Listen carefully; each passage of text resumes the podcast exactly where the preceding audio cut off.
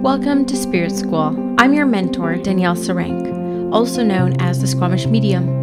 In this podcast, I share honestly all I have learned about the mediumship and spiritual development journey. My intention is to normalize these conversations, to make way for a more confident, clear, and connected wave of lightworkers, serving the world of spirit with an open and joyful soul.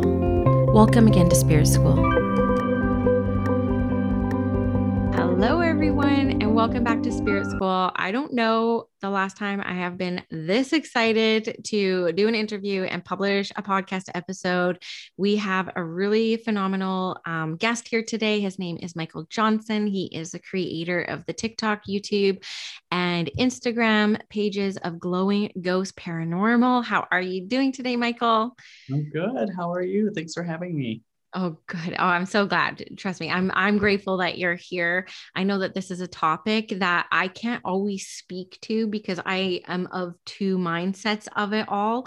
And that's why I was so excited to get to meet you and see the really integral work that you do with this topic and have you on to answer some of the questions that my audience continually asks me and are so curious about. So thank you. Of course, I'm excited and I will answer them to the best of my ability. Yes. And just know, like, whatever you say, it's just kind of like, it gives us food for thought, right? I always tell people in my audience, like, hear something, don't take in everything somebody else says, like, discern and, like, you know, feel into if your soul resonates with it. So just asking people to be flexible, be open-minded, and then just like have fun with this conversation, right? So exactly. Take what you want and leave the rest. Yes, I love it. So I'd love to just kind of start off to have you kind of introduce a little bit about yourself to the audience.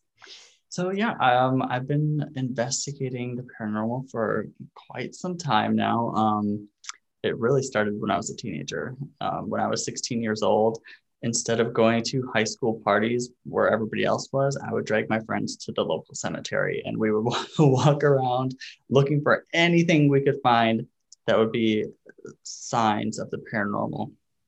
And it was funny, like, thinking back at it now, because back then I used to have my dad's, like, big camcorder, the ones that you would, like, have to put on your shoulder, and we'd walk around at cemeteries with that. And that was kind of like my introduction to ghost hunting. And then, you know, watching shows like Sightings and Unsolved Mysteries, anything that just was thought-provoking in the realm of paranormal. I just loved, I soaked it up and I wanted to know more. And I just kept going from there and started a YouTube channel like 6 years ago now, 5 or 6 years ago, and started posting my investigations and different topic videos on the paranormal up there. And then recently started doing TikTok because, you know, that's the craze with all the kids these days. So I thought I'd jump on that bandwagon. And it's just always been a passion of mine. You know how some people feel like they were born to play music or an instrument or something like that. And I feel like this is kind of my passion. I just feel like it's something I've always been into. Yeah, I love that. And so did this get sparked by an experience you had when you were younger? You know, I definitely had experiences when I was younger, but I don't think any one specific event triggered it or led me down that path. I feel like it was something that I've just always loved. From as far back as I can remember, I've always loved Halloween. I've always loved horror movies, anything to do with ghosts or anything spooky. Mm-hmm. It's just something that I've always been into. And one of my memories is being very young, and I just wanted to watch the movie Halloween. It was actually on Halloween. I got home from trick-or-treating. I must have been like, I don't know, I was young, like probably too young to be watching horror movies, but I was like, Mom, I want to watch this movie Halloween. It's Halloween. Can we watch it? And she sat down with me and watched it. And I think I was like 7, 8 years old. And it was from a young age. I just wanted to be involved in that world. Yes, I love it. I had a very similar childhood where me and my friend Mary, we used to be just hustlers in the neighborhood. We're like, how can we earn money? We'd like return pop bottles. We'd like wash cars. We would like weed lawns, and we'd put half for Disneyland, and we'd spend half on horror movies and Subway cookies. And we would watch all the Freddy's, all the Jasons. I remember as a kid, the scariest movie I'd ever seen was The Changeling, which was actually filmed in Vancouver. I don't know if you've seen that one, but it was about the little boy who drowned in the bathtub and was like haunting the house. And that one kind of made me lose sleep. Did you ever have a movie that actually made you lose sleep? It was the Child's Play movie, because I remember watching the first Child's Play movie. And at that time, do you remember the My Buddy dolls? Yes. Oh, yes. I had one of those, and then I was terrified of it from then on. Like, I used to actually, before I went to bed at night, I used to tie it up and put it in my closet because I was afraid that it was going to come alive while I was trying to sleep. So that was one of them that terrified me as a kid. I was scared of wheelchairs after The Changeling, because in the movie, the wheelchair would follow this guy around the house. And it was like one of those old, like early 1900 ones. And I remember like running home because I kept feeling like this wheelchair was like facing, like chasing me. It's like such a bad thing to be scared of, but I didn't look at them the same again after that my whole life. So I totally feel you on that. I don't blame you. Even now, when I go, we went to Yorktown Memorial Hospital, and they had a bunch of old, not even real old, but they had a bunch of wheelchairs and some antique ones in the hallways. And there's just something really eerie or spooky about, you just kind of picture them slowly creeping down the hallway on their own. And it's just spooky. Yes. And growing up, where my paranormal stuff kind of came from is, for some reason, I was just so drawn to Sylvia Browne. I watched her on Montel every week, right? Or every last Wednesday of the month. Like you too, you're pointing to yourself. You're like, yes, she was really kind of like, for us, a trailblazer in the mediumship path. Right. And I read all of her books, all like 40 plus of her books I read. And she used to have a couple significant stories about ghosts, like around the Sarah Winchester house and the Sunnyvale, California Toys R Us. And those were kind of like my early experiences I remember about like, whoa, there's ghosts. And with Sylvia, because she was the first medium that was in my awareness, I believed everything she said. I was like, well, this woman knows, right? And so I got into paranormal investigation after I started reading her books, and I joined a group called Vancouver Paranormal, and I spent 3 years with them, just going to people's houses. And then I went to Chillingham Castle, which was the first episode of Most Haunted. Did you ever watch that show? Most Haunted with Yvette Fielding and, Derek Akora, who unfortunately just passed away like a year or two ago. I remember reading that. But the first episode of Chillingham Castle, and I married a guy from England. I said, take me to Chillingham Castle. It was the first place I wanted to go. And I got to spend 2 nights in the tower there. It was so cool. So did you get to travel at all to go check out some of your favorite haunted locations? So mostly within the U.S. Traveling. I do quite a lot of traveling, to the East Coast and back. And for some reason, there's a lot of haunted places in the Midwest, like Kansas, Iowa. And so a lot of times I'm going to that area, to like the McIntyre Villa, the Villisca Axe Murder House, the Sally House, the Garnett. Like, for some reason, the Midwest just has a whole bunch of hauntings. One of the coolest places that I've gone to, I didn't investigate there, but we went to Paris for vacation. And I'm like, while we're here, I have to go to the catacombs. Like, that's one of the things that I really want to see. And so we went to go down into catacombs and did like a 2.5 hour tour. And it's just mind blowing down there. Wow. And I have some questions about Skinwalker Ranch as well, because I know that you were there, and I wonder what it is about, when I can't remember where I heard this, but there was like an Irish medium, I think, that was asked, like, why is there so many hauntings like in Ireland? And his reason was that everyone's just so open to it. There's not a whole lot of like disbelief around it. Everyone's just kind of like open to spirit there. Right. And so that was kind of one of the experiences. And I wonder if that's similar with the Midwest. I don't know. I've never met anyone from there personally. I don't know. I haven't been to Skinwalker Ranch though. I've been to, there's a place called, it was a Skinwalker Cave. It's in Nevada. And so we went to that area, and it was one of the areas where there was a bunch of, like skinwalker sightings, and deep within the cave, there was rumors of a girl that passed away there, and people hearing Tommy knockers, and just a whole bunch of different like paranormal phenomena. And like, for some reason, it's just all seen in that one area. Wow. So it is weird how some places become like a hot spot. Yeah. Have you been to Shasta? Did you get to experience, like, I hear there's lots of like UFO experiences out there. I haven't. Okay. We have places we got to go. Okay. Yeah. This is exciting to know, because the second the borders open up, like Shasta's like my first to do, right? I'm like, I got to get to Shasta. Then I got to get to Malibu to see one of my friends. So maybe we'll plan to meet there or something. That would be really cool. It would be. Yeah, because lots of, like, you know, where I live in the Pacific Northwest, like Bigfoot's really big here, even Paranormal Caught on Tape, which is still one of my favorite shows. I have questions about that as well. But there's lots from Squamish and, you know, the Garibaldi mountains where that surround me around like Bigfoot sightings, which are just phenomenal footage compared to like the 80s and 90s when we had like the cameras, like you say, right? Have you seen Expedition Bigfoot? I have. Yes, I have. Excellent documentary. I definitely believe in Bigfoot and Sasquatch. Like, my brother's had an experience in one of our Indigenous communities around here where their icon is actually of the community, a Sasquatch. And even in Squamish, down some of the roads, it's like Bigfoot walking across the street instead of like people. Like, it's just so accepted and open here. That's really cool. It is. You should come up here too. It's fun. I'm going to have Michael as well next year up here. It's going to be exciting. So, okay, so a couple other questions I have about your early days, and I really want to focus a lot of our time together on the Instagram questions I had, because I asked my audience, like, what do you want to know? And my gosh, my Instagram blew up. And I just did a live for 20 minutes before I hopped on with you, and everyone's like, it was the most viewers I've ever had for one on a live.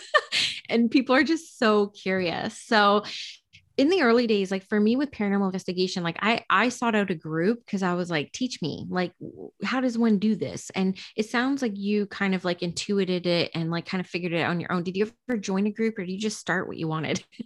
I never joined a group. I just kind of taught myself along the way. I watched a lot of other shows. I watched groups, and just kind of like absorbed everything that I could. Naturally, I'm just a very shy person, and, you know, I have social anxiety. So to reach out and join a group of people that I've never met before, it was just something that always kind of scared me a little bit. I'm like, I think I'll just do this on my own.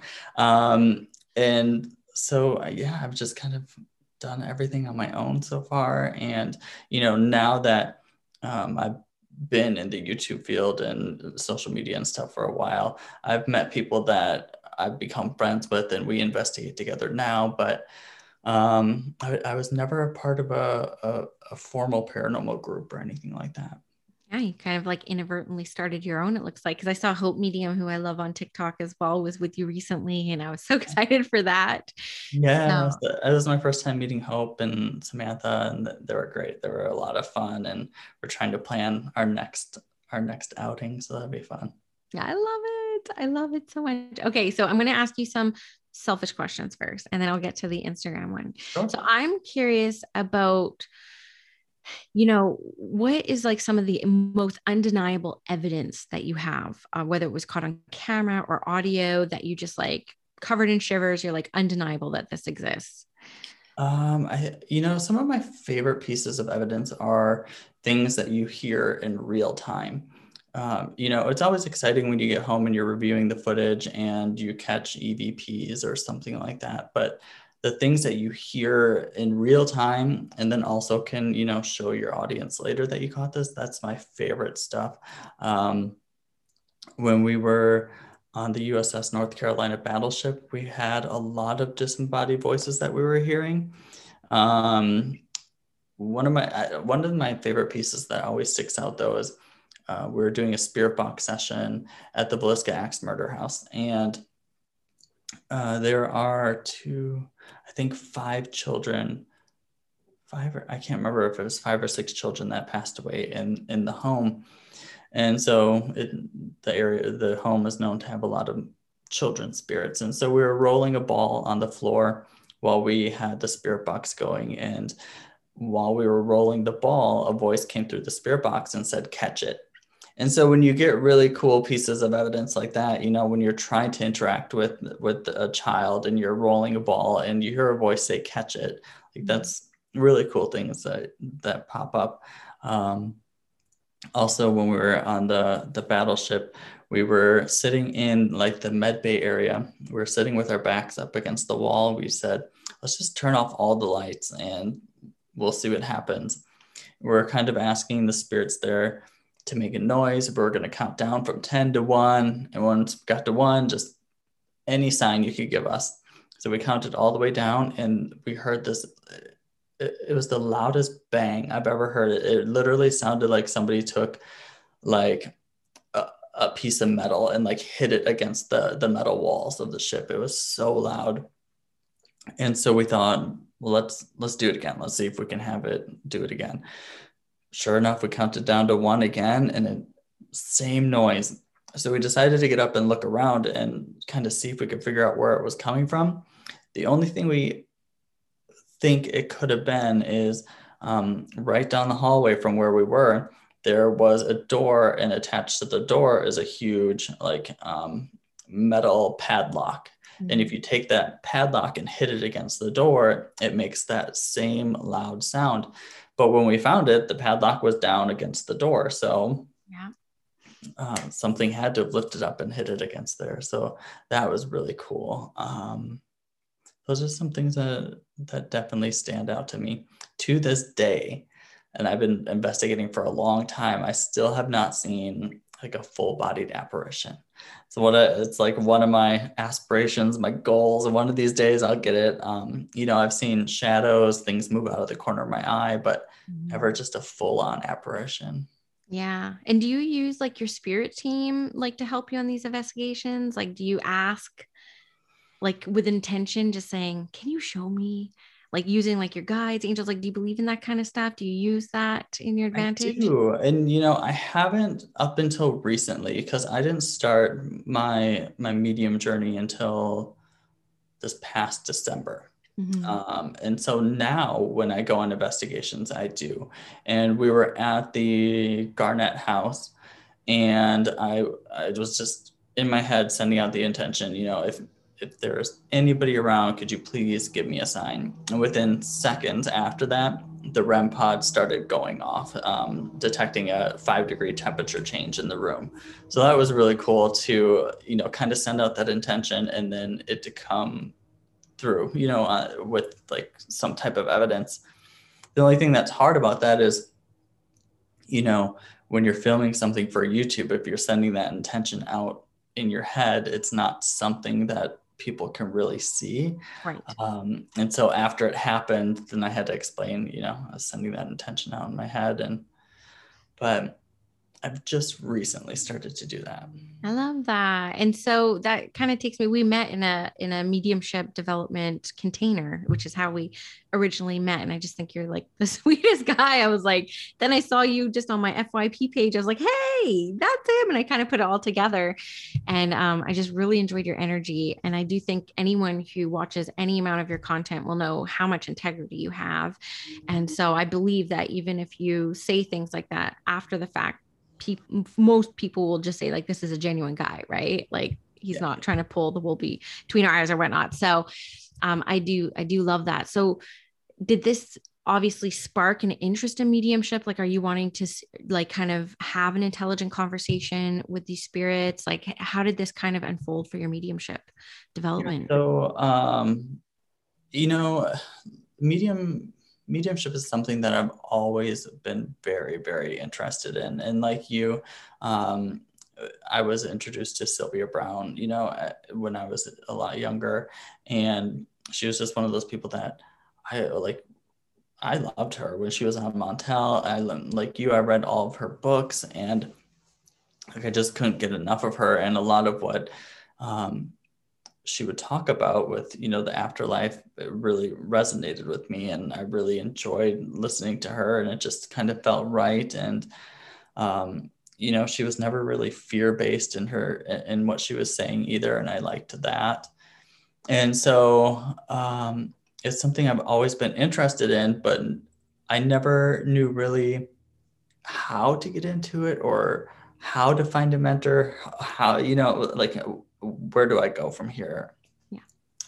And so being on TikTok, I came across Megan Elisa, and we started talking on there. And she was just like, you know, my mentor was Michael Mayo. You should definitely check him out if you're interested in finding a mentor. And it's just kind of, it's history now. You know, it's one of those things that I really, really enjoy.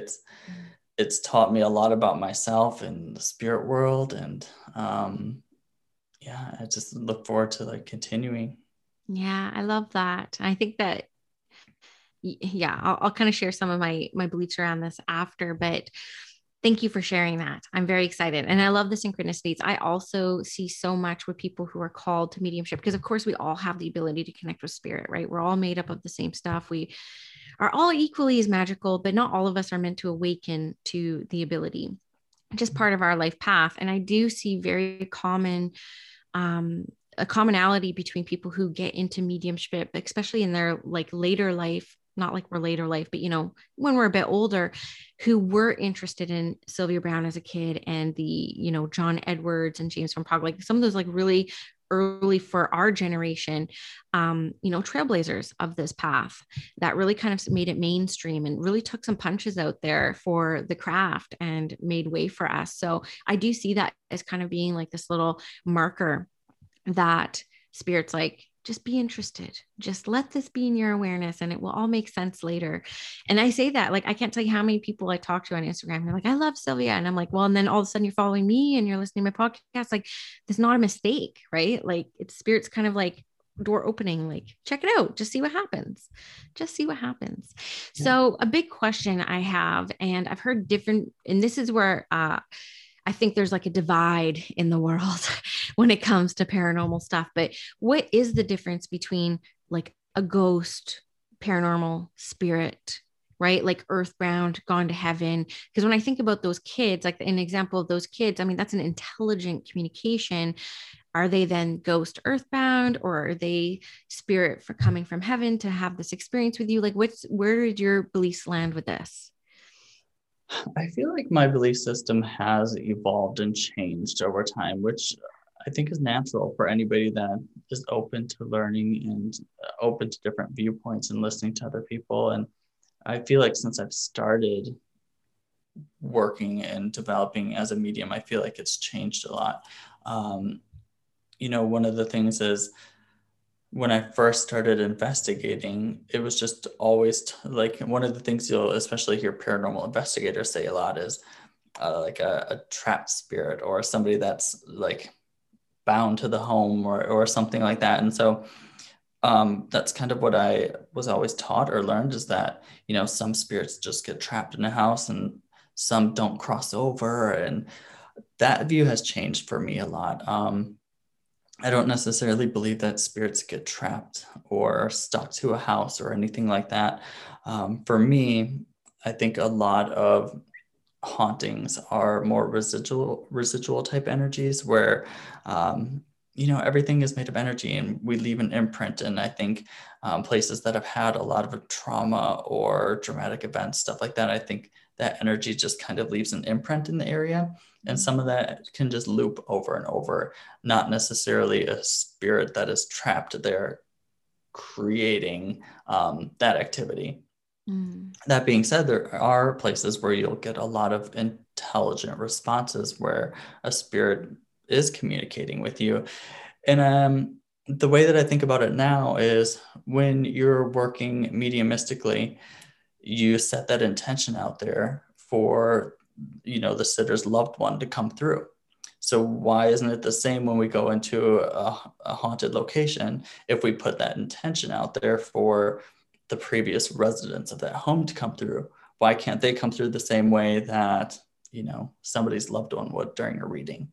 And so that's kind of the way it feels for me right now. Other people, you know, they're entitled to believe that spirits can be trapped or earthbound, or, but that's just not something that I really subscribe to anymore. So I definitely think it's more residual energy, or setting that intention for the spirit to talk to you, and, you know, they'll come through. Yeah, I love this. And so your world must have been rocked then in the past like 6-7 months with this big shift, hey? Yeah, well, because, you know, it's, you know, a lot of things, once you start developing as a medium and, you know, listening to other people's perspectives and experiencing things, it doesn't really make sense for spirits. For me, it doesn't make sense for them to get trapped. You know, if you're here just to learn a lesson or to develop as your soul goes on, and why would you want to be stuck here afterwards? Why wouldn't you want to go back home? You know what I'm saying?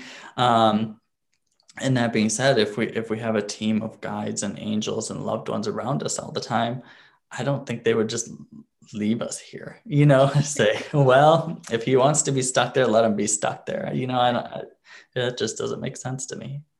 Yeah. And I think too, this is very interesting for me to hear from, because I didn't know this before we obviously kind of hopped on. Right. And if we have so much divine free will in this embodiment, right, we have so much divine free will, like why would that shift and change after we kind of transition to like be stuck, right? Unless like we choose to stay, and like, what would that look like? Like, why would we choose to like stay in a house or a location or whatnot? So I agree with you. And it's interesting to hear your perspective, because the same thing happened to me. I shared this story a little bit on my live right before we hopped on, where I really believed in hauntings and ghosts. And like, I was in that group for years, and I spent all my Friday and Saturday nights at people's houses, right? I would like come home from work, I'd sleep till 9, and I would be there until about 5 in the morning and do it all over again the next day. Like that's actually how I chose to spend my time.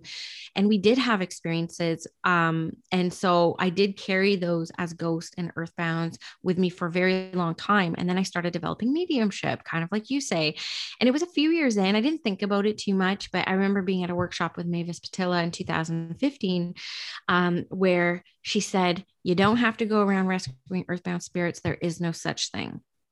And my brain exploded all over that room. And I was like, my whole childhood was ripped away from me for one thing, right? All those movies I rented from Blockbuster. I'm like, wait a second. Like I kept the industry running as a kid.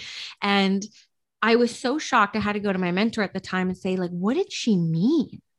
Like there's no, because I knew people who I was studying alongside too, who were like charging to clear out energies out of their houses and stuff. And it really kind of gave me some food for thought. That was the first time I heard a different perspective on it. And it really opened up my awareness. And much like you, I was starting to come to the realizations, like I've actually never met a spirit who's talked about anybody being earthbound or like caught or stuck, or it just wasn't my reality when I started actually having intelligent communication with the world of spirit. So I had to open up my awareness and my philosophies around it as well. And that became really uncomfortable, because I also find out there's a big device. And this was one of the questions that came from Instagram, your thoughts on the divisiveness in the mediumship community on the beliefs around earthbound spirits or not. Because what I find is if you speak up about this, like what you and me are talking about right now, a lot of people get really offended, right? And do you find that? Do you see that out there? Yeah. You know, a lot of times if I say, you know, like, I don't think that spirits can get trapped or are earthbound.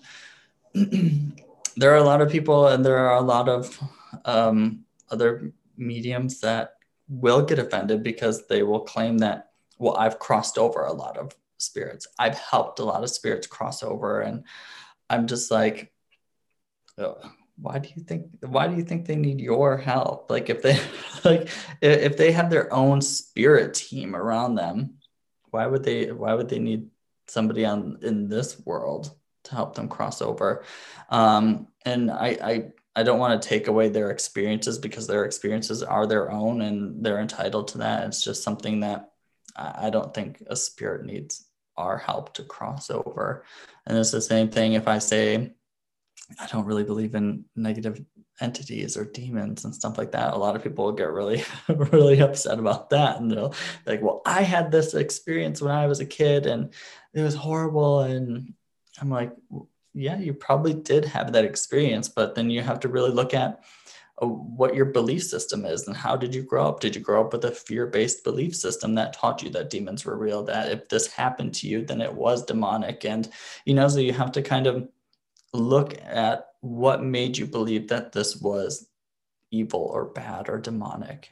Mm-hmm.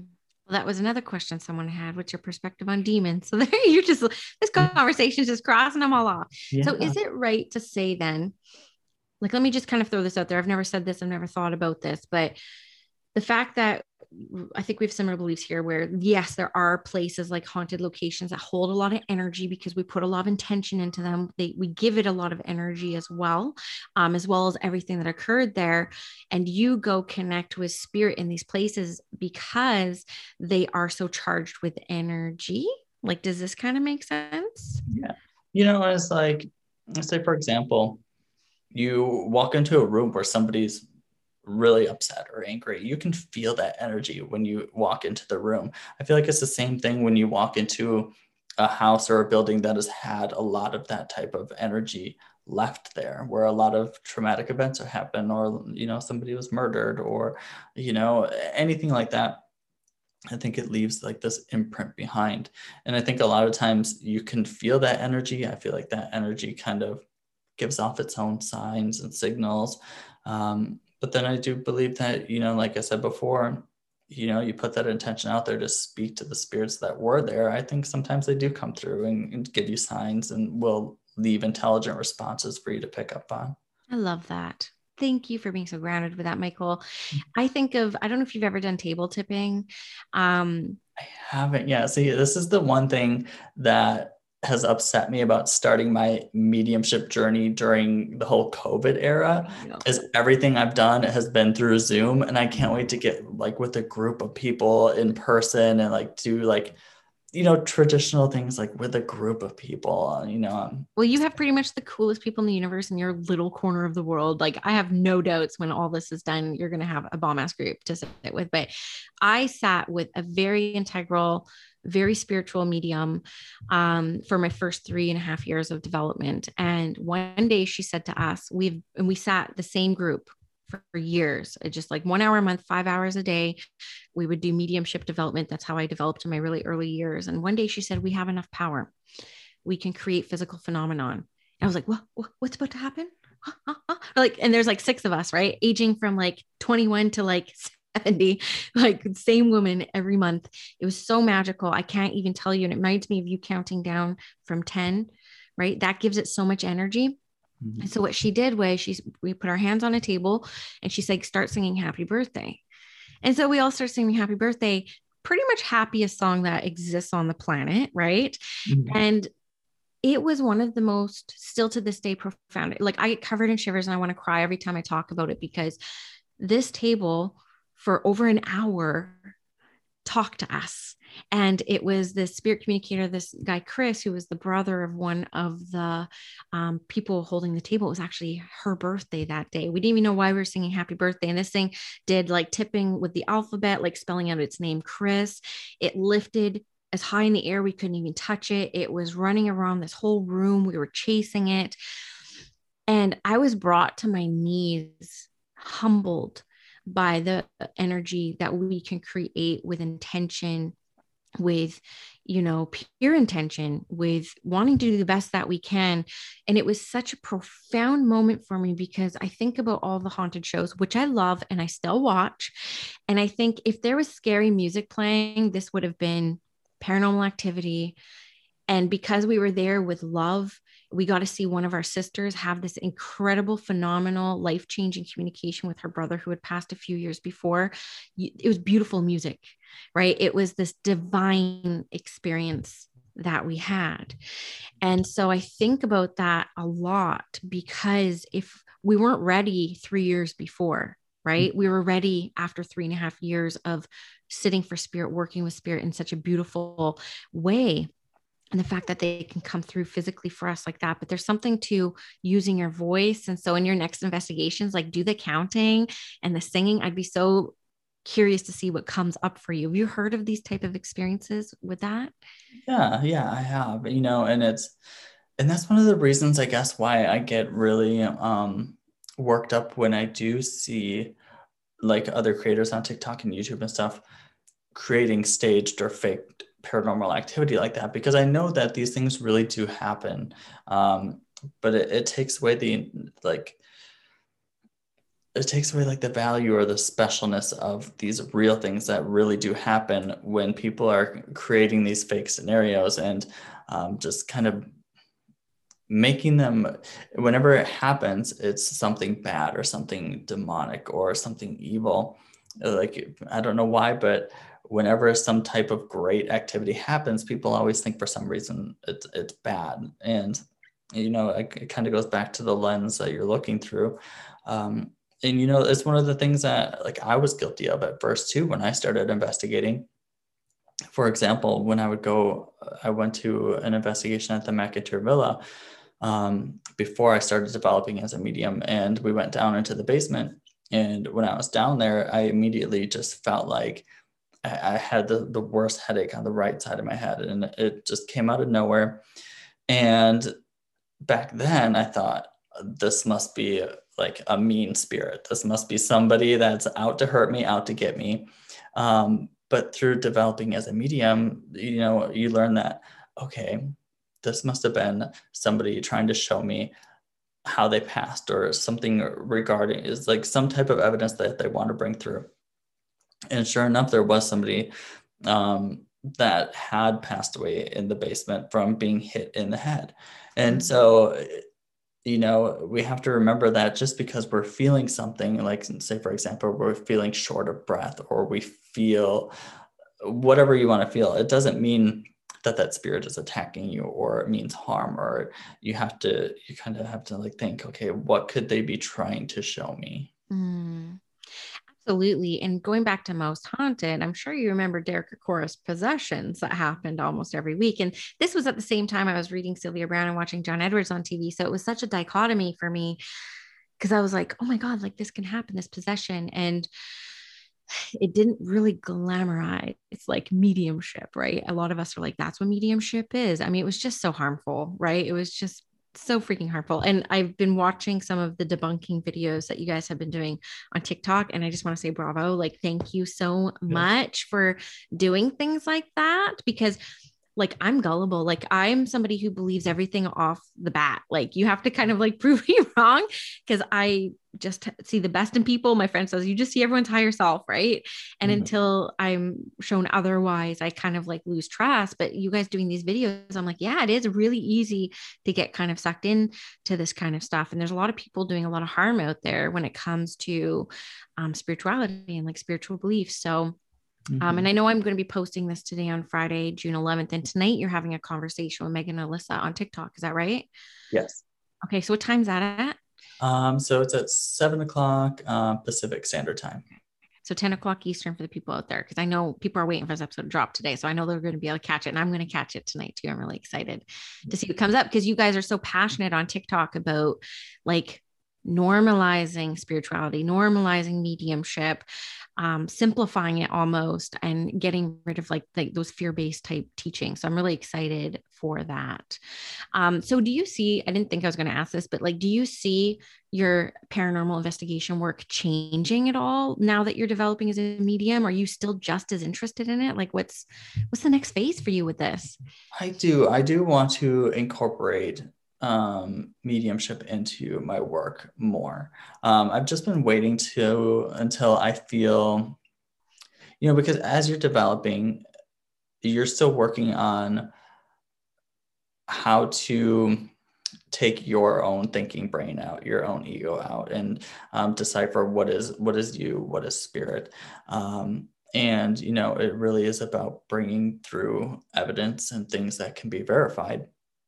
And so I've just been waiting until I feel comfortable and grounded enough in my mediumship before I start sharing that in my videos or anything like that. But when the time does come, it's something that I do want to incorporate, especially, you know, I would love to go into places and not read any history about them, not read kind of like the background, and just, you know, see what I can pick up on my own and incorporate that into my videos. And, you know, and then when I come home, come back, do the research, and, you know, hopefully things will match up. And I do see myself using medium tools that way.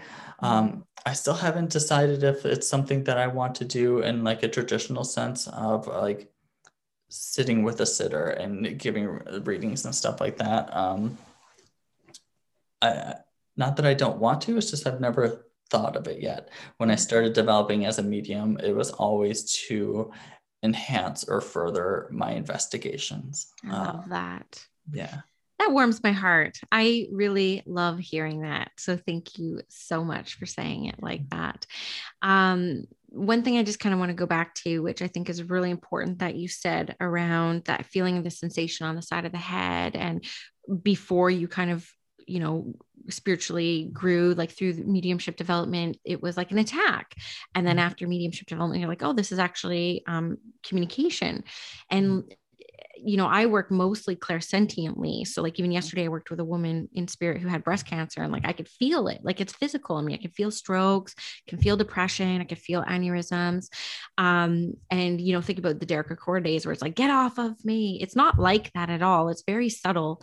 It's more connected to the thought and the transfer of thought than we even realize. Right. And if you think about people who are amputees and they have that ghost sensation on their legs, it's kind of like that. It's connected to the brain in a lot of ways. So I think that's really important for people to know out there who have, I've been touched, they've grabbed my leg, right? So like, it could be a loving spirit.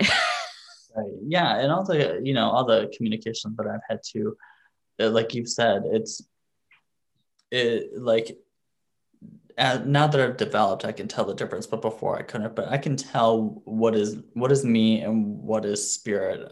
You know, when they're bringing me to an area like my heart or my head or, you know, something like that, it's not to the point where I actually feel like I'm having a heart attack. It's just the awareness of this area. And I feel like I need to talk about like a pain or, you know, something like that. And yeah, I think you just, as you're developing, you learn that, okay, this is communication. This isn't, like you said, an attack. I love that. Grounded conversation. I'm really excited about this. Okay. So now we're going to move to the Instagram questions, and just like to honor your time and to make sure I was saying, I was like, oh my God, this could be like a 2-hour episode in the end. And I try to keep things in an hour under for the audience. So we'll just try to kind of rapid fire the Instagram comments that came through, if you're cool with that. I'm ready. Okay. So do you have a theory why different spirits make themselves known to certain people? You know, I think either one, it's because, you know, say for example, it's a family member or somebody of importance. I feel like that would make a spirit come through more. Or either that, I feel like the person is just more open to it. I feel like if people are more open to having experiences or more open to the spirit world, I feel like those are the people that have a lot more experiences. So I think it's just your own openness to it, and why a spirit would present themselves. And also, you know, whether we know it or not, we're setting intentions and boundaries. If you have that fear or you're scared and you're like, have that intent that you don't want to see anything, you don't want to experience, I feel like the spirit world's good at boundaries, and they won't show themselves if you have that fear. I love that. That's a very good point. Okay. Are most shows fake? Okay. So I feel like most shows do have some pieces of evidence that are real, but that being said, it is TV. Everything is produced. If they did an hour-long investigation and nothing happened, it wouldn't be very good TV. So I do feel like things are embellished. I do think things, like I said, are produced, but there are some good ones out there. I just personally don't watch any. I honestly, I don't watch any paranormal TV shows. If I do watch anything, it's just other investigators on YouTube. I will say Kindred Spirits, I think, is one that if I had to recommend to people, that would be one that I'd recommend. Okay. I haven't heard that one, so I will look at that. I still love Paranormal Caught on Tape.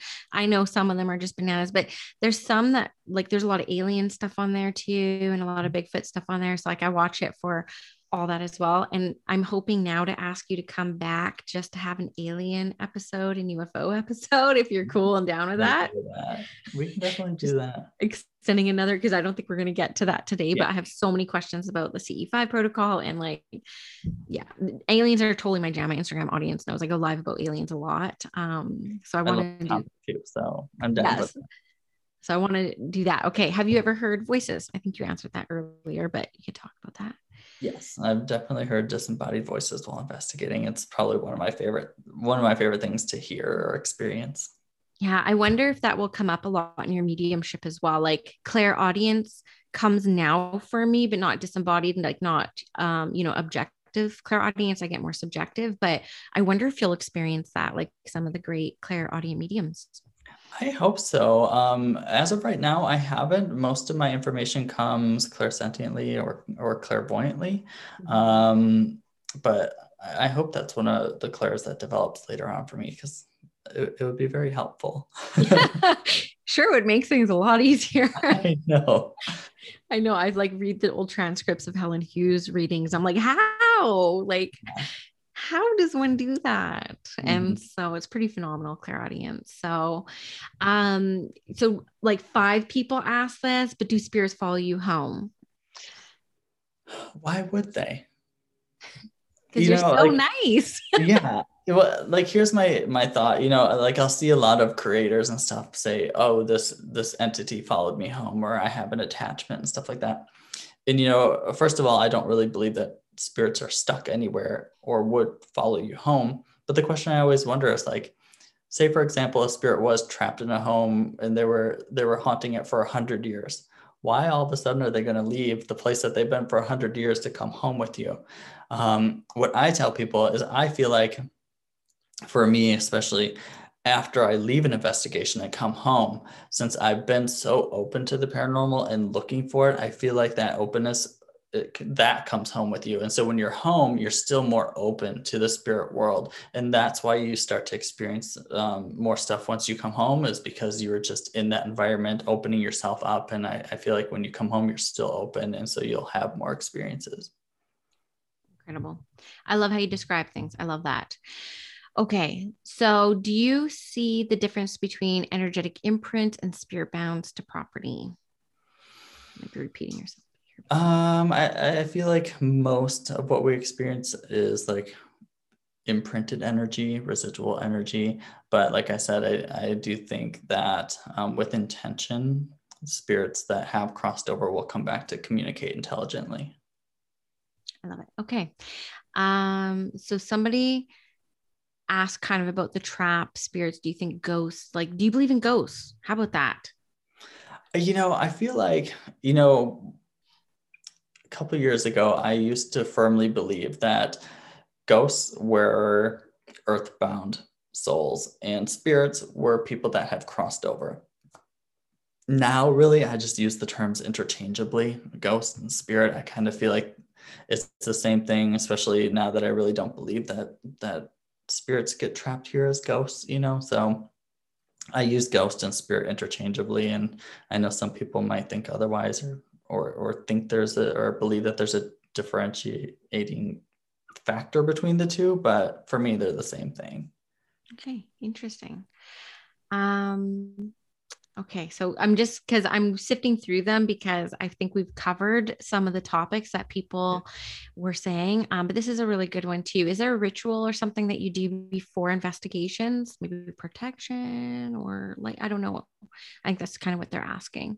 I don't really feel like there's anything to fear. I don't believe in attachments. I don't believe in demons. I don't believe in, possession. So for me, I don't, if I come home and I feel like my energy's a little funky, then, like I'll do like smoke clearing or something like that. But that's just kind of for myself, and that's just for energy around me, and not necessarily to get rid of any spirits. It's just, it's just like a cleansing ritual for myself.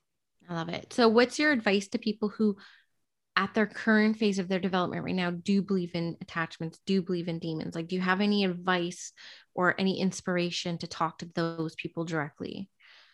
I would just say try to look at what belief system made you think that demons are real, like evil things are real, spirits are out there to harm you. And then try to kind of dismantle it and look through it in a different lens. And like we've kind of said, instead of looking at things as an attack, try to look at it as communication. You know, like, what are they trying to tell me? What messages are they trying to send? Why would they make me feel like I can't breathe? Why would they feel like I'm choking? Could they be telling me something about how they passed instead of they're attacking you? Mm-hmm. I think that's a really beautiful thing people can do too. And what I kind of tell people, and even my husband who's skeptical about mediumship, and he just believes that when you die, it's just darkness, right? It's just forever more darkness. That's what my husband believes too. And I'm like, that's really depressing. I know. So this is what I say. And I'll translate this to you to the same thing where it's like, as long as that belief is helpful for you and helps you live your greatest, most expansive life, then keep it. Yeah. But if you feel like it's holding you back and you feel like it's keeping you from living like a great life, then take a look at it. Right. Helpful. Yes. Helpful or not. So do you remember your first paranormal investigation and what made you decide to be a PI? The first times that I like investigated, it was, you know, when I was around 15, 16 years old, and we were going to cemeteries and just kind of seeing if we could find any type of paranormal activity there. And I think like the first things that we would pick up on is when we would watch the videos back, you know, like our VHS tapes, and, you know, hearing EVPs or hearing voices that we didn't hear when we were there. I think those are the first pieces of evidence that I collected. And I was like, oh, I'm like, there is something else there, you know, like, because it wasn't me seeing it on a show anymore. It was actually experiencing it and knowing that nobody was talking during that time. It was silent. So there's no reason for that voice to be there. Mm. I love it. Do you do this full time? Like, is this your job or is this just like hobby? It's just a hobby. I don't do it full time. I would love to, but it is mainly just a hobby, although I do a lot of traveling for it. So it could almost be like full time. I see you with a TV show. So take it from the psychic. I see you. I hope so. You know, I've been fortunate enough to have some of my investigations used on like the Travel Channel, used some of my footage on Paranormal Caught on Camera for season 2 and season 3. If they want more for season 4, I'm always open.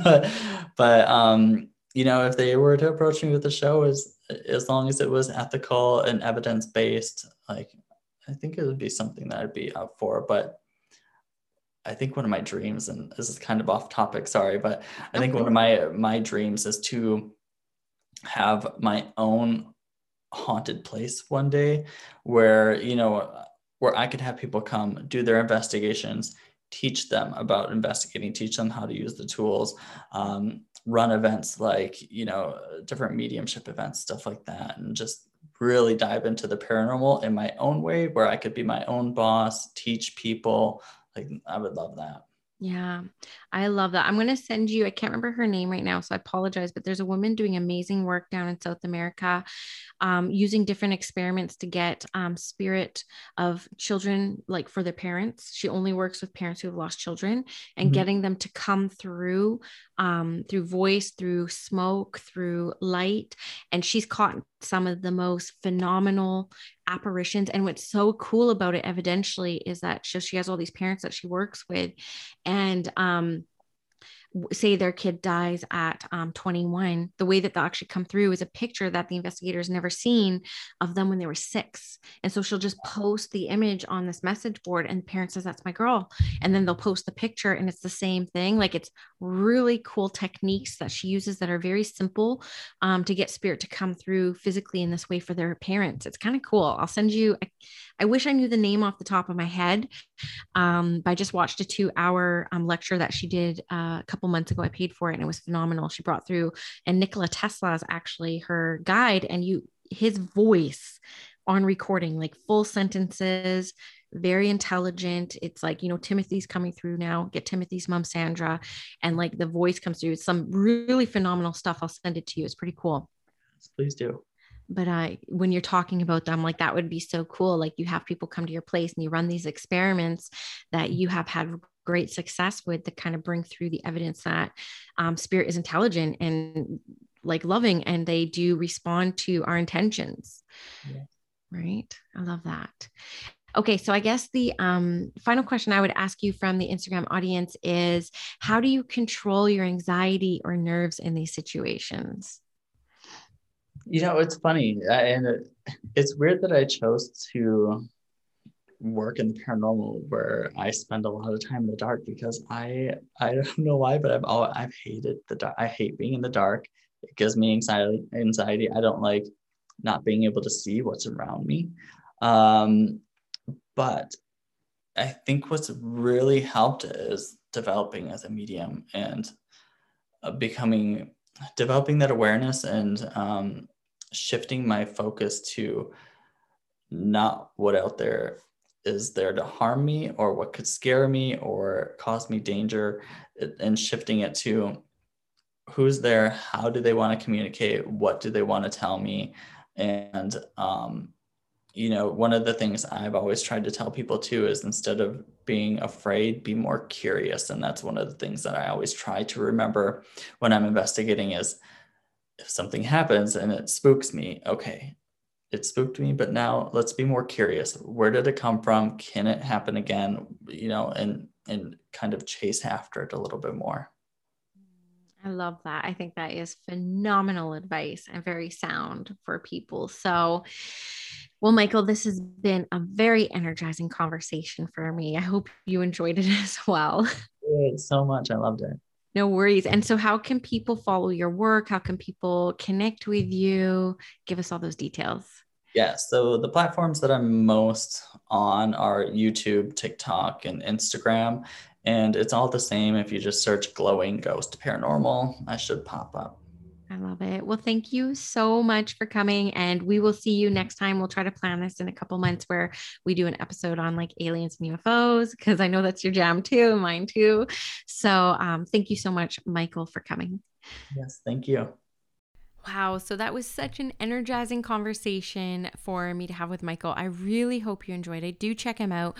I have all the links in the description of this podcast or even this YouTube channel below. And one thing that came up, which was very surprising for me that we both experienced, was that mediumship development really opened up our awareness to this area of spirituality. So just going to plug quickly my initiation program. We start June 21st. This is everything that I wish I knew on years 1 to 3 in mediumship development. It is for absolutely anybody, anyone who hasn't had a spiritual experience yet around this, but is wanting to, up to the people who are providing readings, who are looking to get clearer, more confident, and connected to their gifts and abilities. There are 11 spaces left at this time on Friday, June 11th. Registration closes on the 19th. We get started on summer solstice, National People Aboriginals Day on June 21st. This is 52 course module, lifetime access, live classes with me every week, sitting in the power together every week, 2 partnered practice readings, so much more. It is such an immersive and expansive experience. I've had so many people go through my method and have absolutely enjoyed it. So if this conversation energized you and got you curious about mediumship development, we get started really soon here, just in 10 days. So I'd be excited and blessed if you would join. I have the link below if you want to go check it out, more details, the dates, and you can DM me on Instagram at Squamish Medium if you have any questions at all. Wishing you guys the best. Thanks for tuning in this week, and we'll see you next week with another episode.